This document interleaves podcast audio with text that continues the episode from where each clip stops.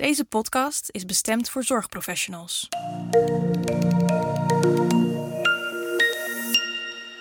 Dit is Cardiovisie. Welkom bij deze podcast. Deze podcast is onderdeel van een serie podcasts over hart- en vaatziekten. In deze aflevering praten we over de samenwerking tussen de eerste en tweede lijn op het gebied van cardiovasculair risicomanagement, gericht op de zeer hoogrisicopatiënt. Ik ga hierover in gesprek met Tineke Starke, praktijkverpleegkundige arts en zorg in Winschoten, en Martina van der Paard, specialistisch verpleegkundige vasculair in het Ommelanden ziekenhuis in Groningen. Welkom, fijn dat jullie er zijn. Ehm, Martina, zou jij misschien kunnen beginnen? Uh, kan jij toelichten waarom een goede samenwerking tussen de eerste en tweede lijn zo belangrijk is in CVRM-zorg? Wat ik persoonlijk heel belangrijk vind, is dat je de juiste patiënt verwijst met de juiste indicatie. En dat de patiënt dan ook bij mij komt, uh, goed voorgelicht en weet wat hij kan verwachten.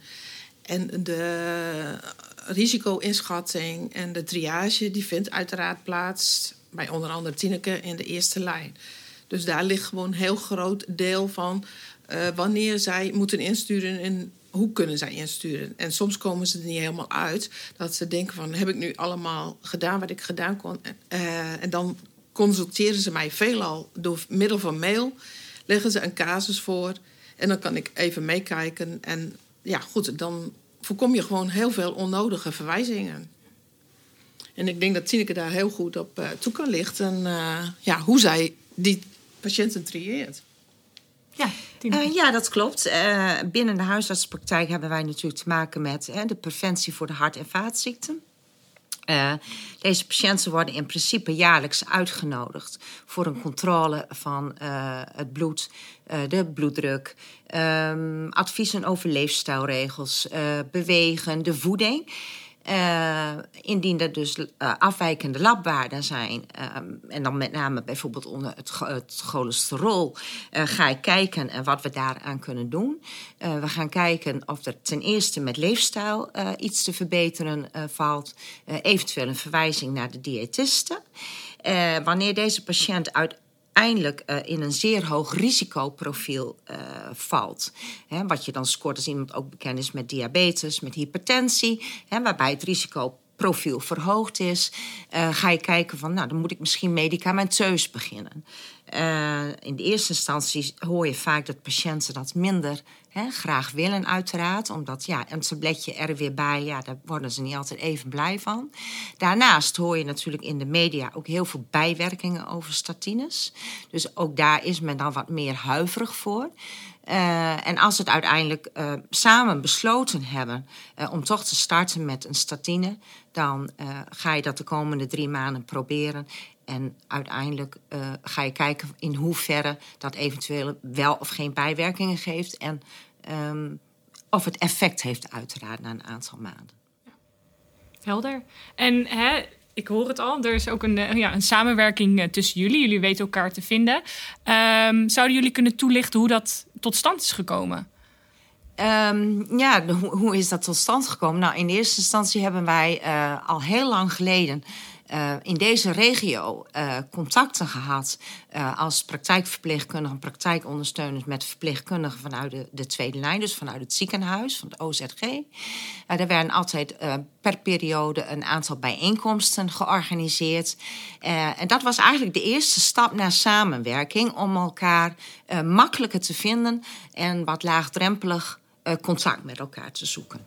Ja. Zo is het eigenlijk begonnen.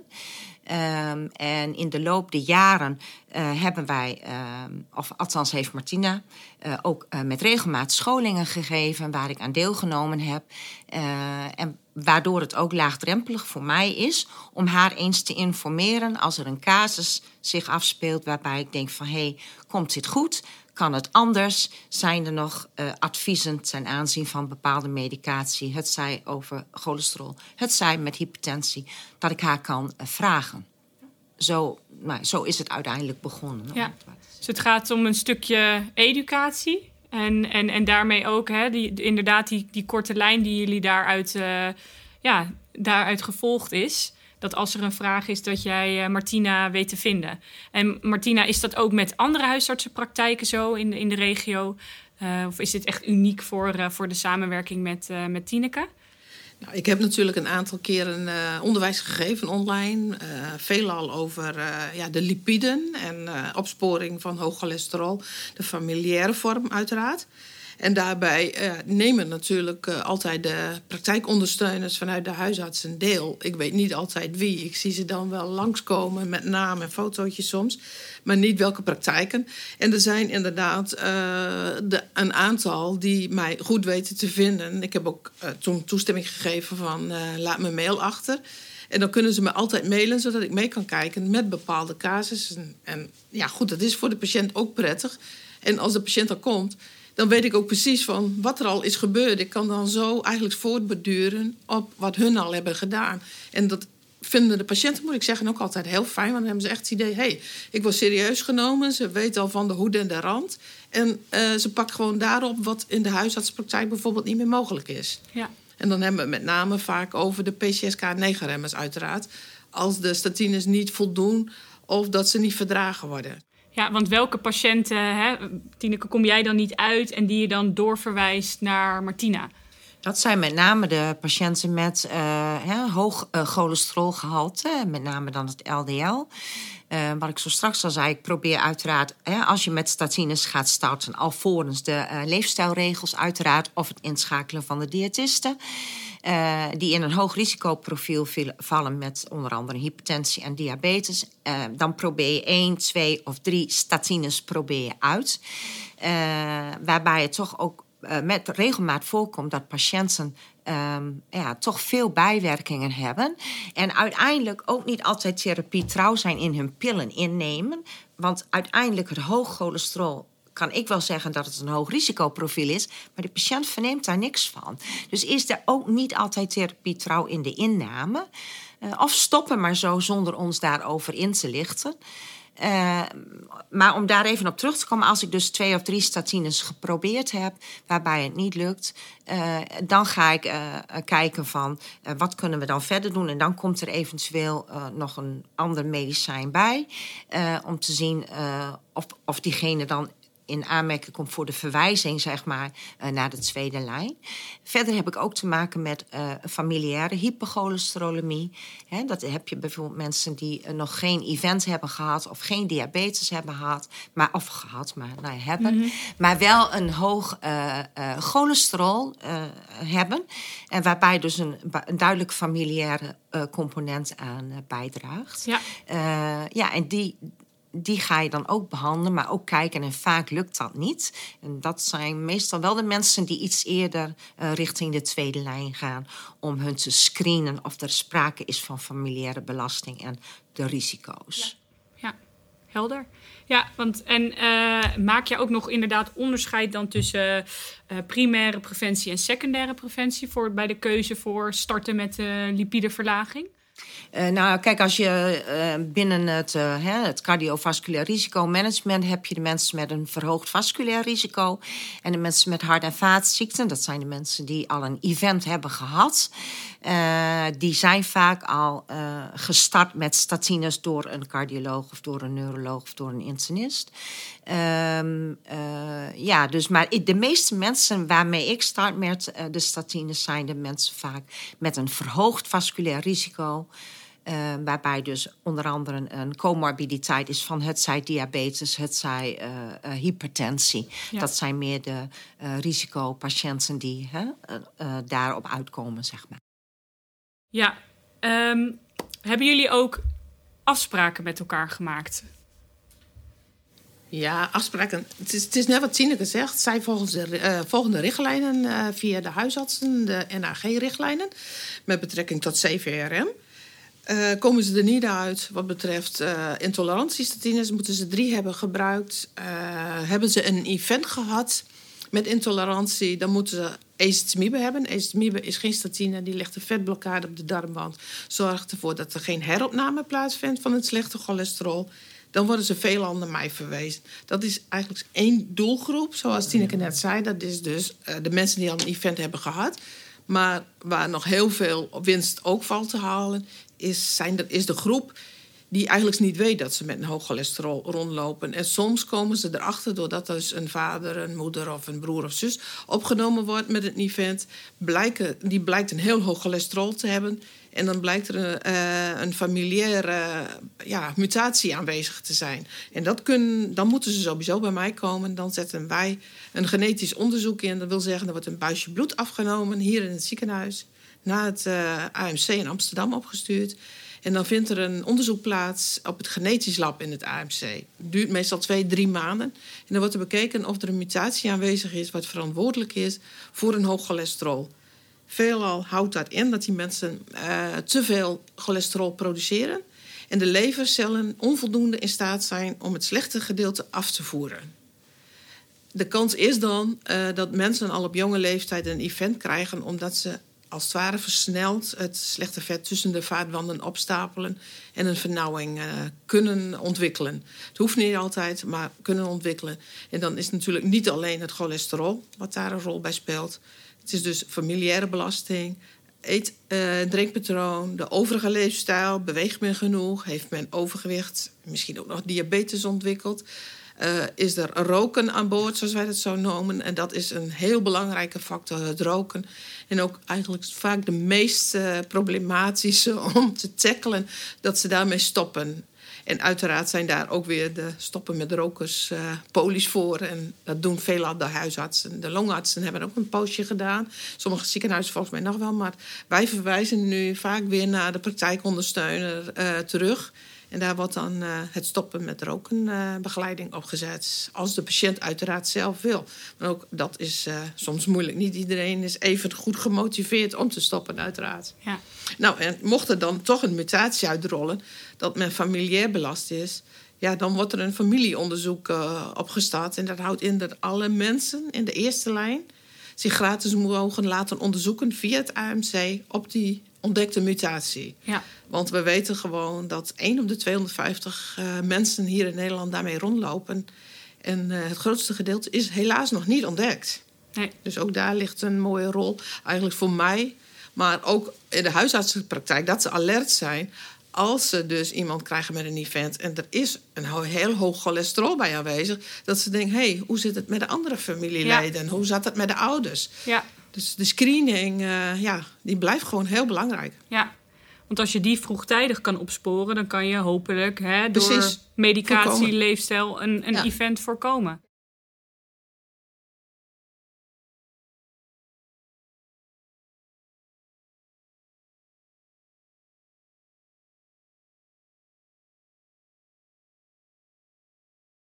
Zo.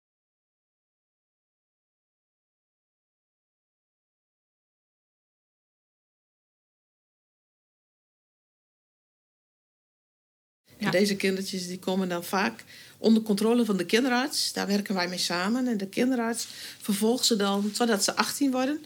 En soms moeten ze op, ja, op jonge leeftijd al aan de statines... om toch zoveel mogelijk uh, het proces van stapeling... en eventuele ontwikkeling van vernauwingen te voorkomen. Ja, dus dat zijn patiënten, hè, Tineke, als jij echt dat hoge, zeer hoge LDL ziet, of in de familie een event in combinatie met een hoog LDL, ja, die uh, graag uh, doorverwezen worden naar Martina voor DNA-onderzoek en uh, ja, verdere opvolging. En inderdaad, die andere patiënt is dan, nou ja, misschien een patiënt met al een event gehad en die ondanks behandeling met statine en estimie niet uitkomt met het cholesterol.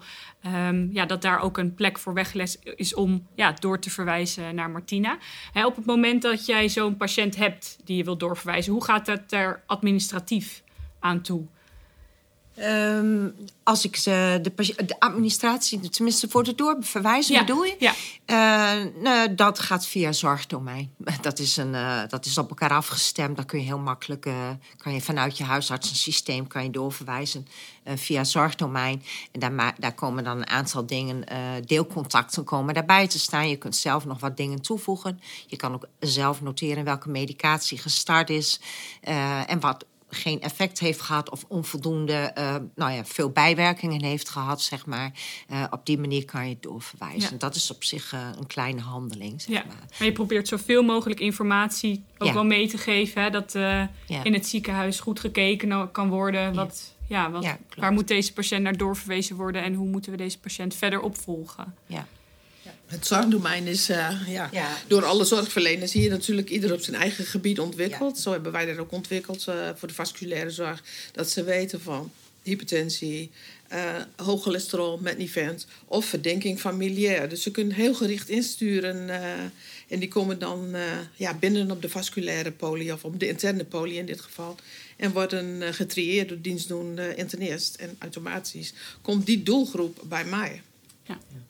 Want we zijn dus, ja, wat betreft familiaire, zijn wij ongeveer nu vier jaar hier in eh, OZG leefcentrum geworden. Ja, Nou ja, je moet daar zelf als, eh, hè, als praktijkverpleegkundige en huisartsenpraktijk zelf ook heel alert op zijn. En je bent, of ik ben alert gemaakt, onder andere ook door de scholingen die Martine heeft gegeven. Dus je gaat daar ook beter op letten. En als ik iemand van 25 jaar bij mij krijg die eh, voor een andere klacht bij de huisarts is geweest en er wordt bloed geprikt en er is eigenlijk een beetje toevallig het cholesterol meegeprikt en ik zie een torenhoog cholesterol.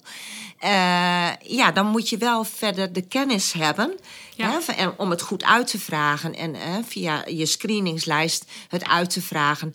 Eh et cetera, et cetera. Om, om toch alert te zijn van als iemand met een keurige BMI van eh rond de 20, eh, maar wel met een heel hoog cholesterol, ja, daar is toch vaker wat anders aan de hand. Ja. Dus je moet wel de nodige kennis ook hebben om het, het te signaleren, eh, bedoel ik daarmee. En dat Ja. is onder andere wel verkregen nadat we de scholingen eh, hebben gehad. Tenminste, voor mijzelf persoonlijk, die Martine toen gegeven heeft. Ja. Dus word je ook meer alert op. Want je kunt wel, dingen staan wel in een protocol, maar niet altijd alles eh, is daaruit te halen, om het zo maar te zeggen. Ja, daar hebben we trouwens ook, om er even op terug te komen, zo van ja, hoe, hoe, hoe krijg je nu een signaal dat er iets niet deugt in het lab? Kijk, als we bloedsuiker laten prikken, die is heel hoog, dan krijgt de, de dienstdoende internist of de internist die aangevraagd heeft, krijgt een signaal van het lab, hé, hey, let op, het is een heel afwijkende uitslag.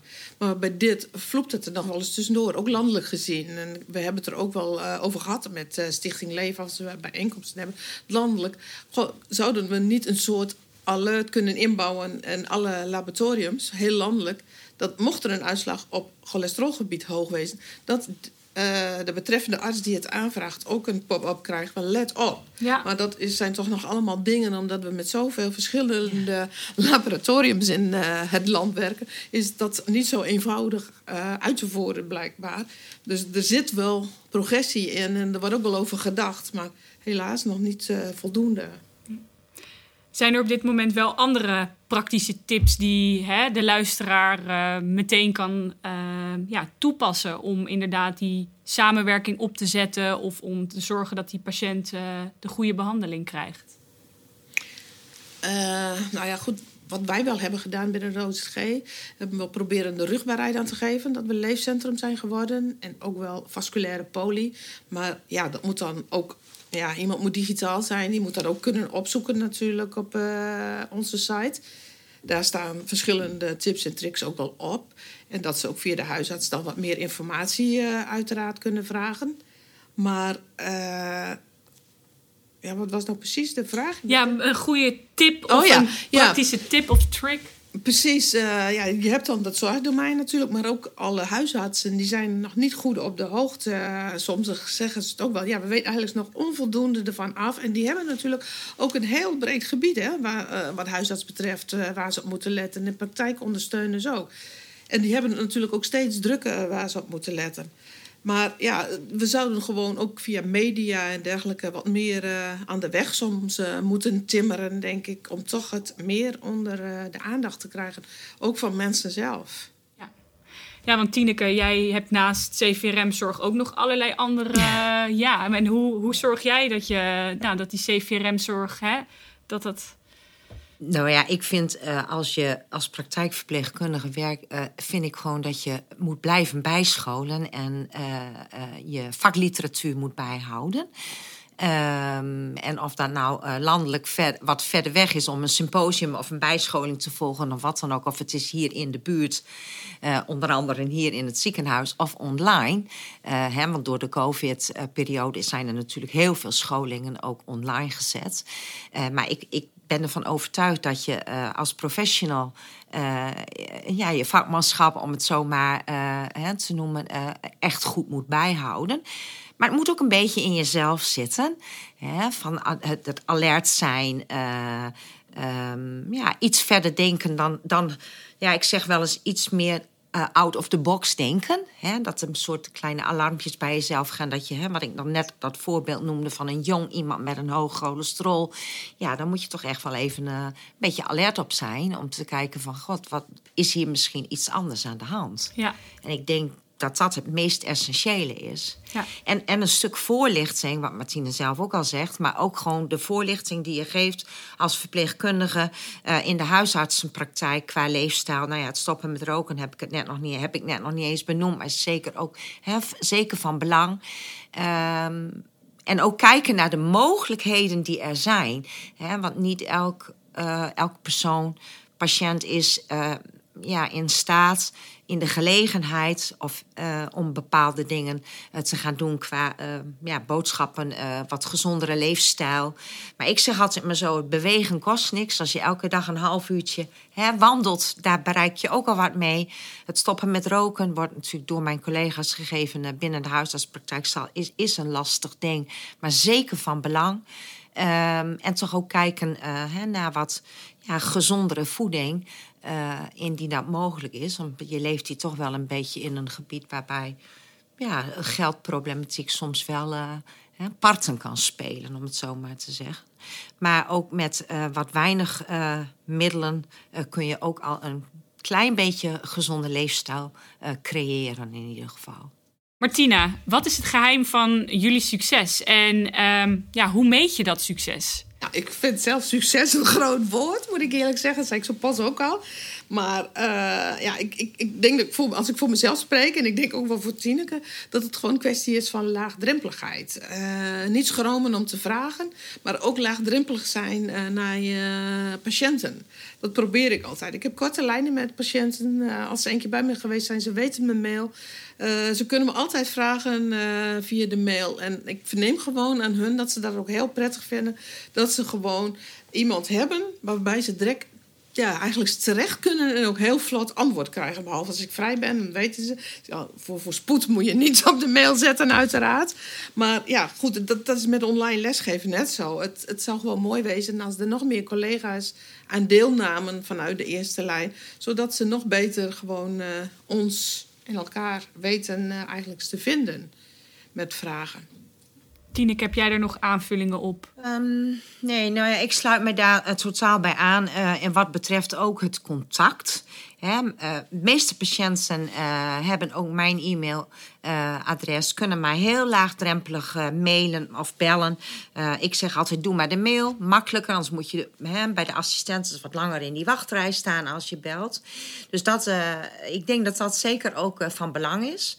En ehm, voor die patiënt zelf is met name ook ehm, de adviezen. Ja, ik, ik vind altijd, je moet een patiënt uh, ieder in zijn waarde ook laten. En ik kijk echt met een holistische visie naar die patiënt. Wat is voor hem haalbaar in zijn of haar situatie?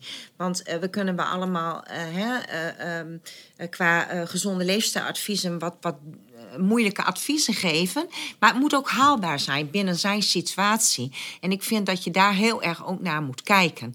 Uh, en niet alleen maar zeggen wat het protocol zegt. Dit, dat, zus, zo. Maar vooral kijken wat is haalbaar voor die patiënt in zijn of haar situatie. En daar, zo kijk ik naar mijn zorg en naar mijn patiënten. En ik vind persoonlijk dat heel belangrijk sluit ik me volledig bij aan. Ik werk net zo. Dat is, dat is gewoon zo. En ja, patiënten vinden het prettig. Die voelen zich thuis.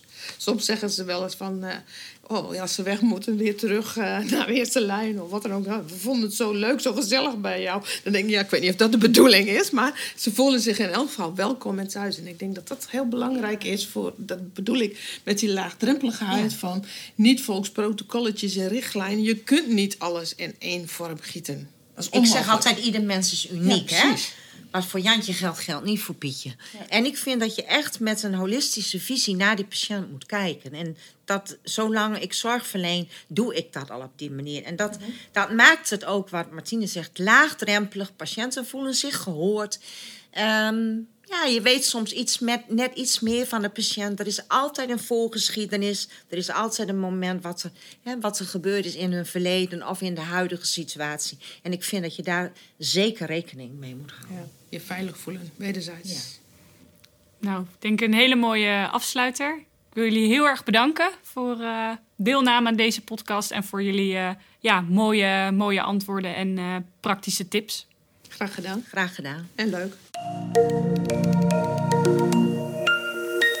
Heeft u naar aanleiding van deze podcast nog vragen of opmerkingen? Neem dan contact op met medische afdeling cardiovasculair@sanofi.com. De meningen die worden gedeeld in deze podcast zijn de standpunten van de spreker en zijn geen representatie van de standpunten van Sanofi. Eventuele adviezen die worden gedeeld zijn gebaseerd op de kennis en ervaringen van de spreker. Voor luisterende patiënten geldt: voor medisch advies kunt u terecht bij uw eigen behandelaar. Disclosures: er zijn geen disclosures te benoemen.